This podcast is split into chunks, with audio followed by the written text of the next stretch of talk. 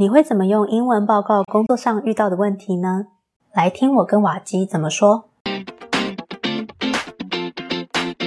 像我们如果有遇到一个异常的事件，像工作上软体有 bug 啊，或者是接到了一个客诉，那我们要怎么样用英文来报告说我们遇到了什么问题？那我们要怎么样来跟上级或跟我们的同事报告清楚说你遇到的这个异常事件是什么？对，我想说，你问这个问题是不是因为你以前当过工程师？以前就是被客户刁难啊，就是软体有 bug 啊，然后客户会写信啊，然后你就要去报告说，诶，这个到底是什么原因啊？干嘛干嘛？就有时候哦，解释的很辛苦诶，我就特别想要问一下，到底要怎么做比较好？好，造福广大的工程师群众。嗯、呃，像我我你讲这，我就印象非常深刻，是以前有看过一支影片，然后里面就是一个美国的工程师在跟老板报 bug，然后那时候那个老板就非常的不满意，因为他觉得那工程师都没有讲重点。就是一直叭叭叭，一直不断在讲他做什么，对，所以我后来发现说，其实学英文好像也不只是说英文本身，还有一个架构的问题。那我觉得对于台湾人来说，当然是双重的困难嘛。你既要有架构，然后又要那个内容，那个英文对应到谁，你又要知道。对，所以要解决这个问题，应该是我们首先会先想说，我怎样可以很精简的把这个状况拆成几个步骤。所以你刚刚说你要报 bug，那很典型，应该就是你会先需要跟老板说。这个问题的背景是什么吗？大概发生什么事情？然后接着你会说我们已经做了什么，或是我们正在做什么？然后最后你会说我们接下来计划要做什么？对，所以我们就可以先脑袋有大略有这样的架构之后，我们再去想每个环节底下后面要对应到什么样的英文句型。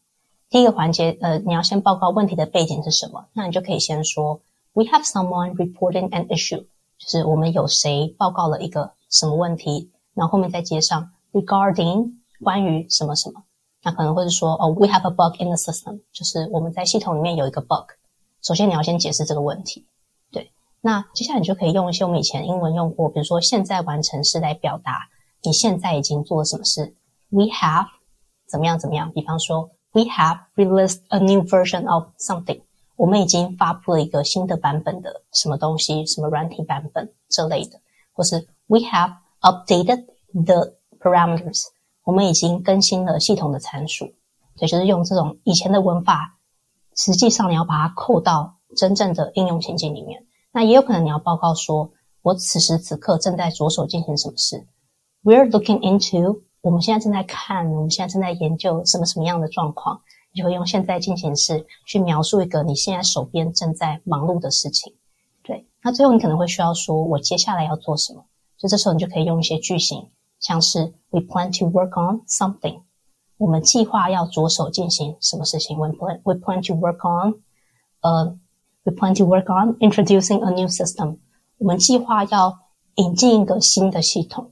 所以刚刚可以感觉出来说，其实像这种职场上你要报告，非常关键的还除了你的架构要很准之外，另外一个很重要的点其实是你的开头句型，就是你那个开头句型一旦你可以卡得很对。你后面要用它去造句，就会轻松非常多。以前朋友在外商，他们说真的是这样，就是大家可能一开始会讲很多很复杂的东西，就是绕不出那个他真正想要一针就这样戳进去的那个意思，就绕了半天了。大家想你到底想，但但其实你只要知道你真正要讲那个意思对应的句型是什么，那你后面再去接上常常见的那几个动词跟那几个状态的英文表达方式，就会轻松很多。嗯。我在书本里面就看到凯茜有介绍很多很多这种，就是这种句型怎么样开头，怎么样开头。对，然后再加上刚刚你有讲了几个时态，就是像什么现在进行式，或者是过去完成式，或者是未来式之类的，就好像蛮清楚。用时间其实就可以，光是用这个时态的切换，就可以把一个问题从好像以前、现在到未来，就可以描述的很清楚了。这样子，没错。以前时态感觉好像学的就是就是学了，就是哦就这样，但实际上它跟你的。真正在报告其实是紧紧扣到，就如果可以应用，嗯的话、嗯、，OK。我刚刚会不会教太认真啊？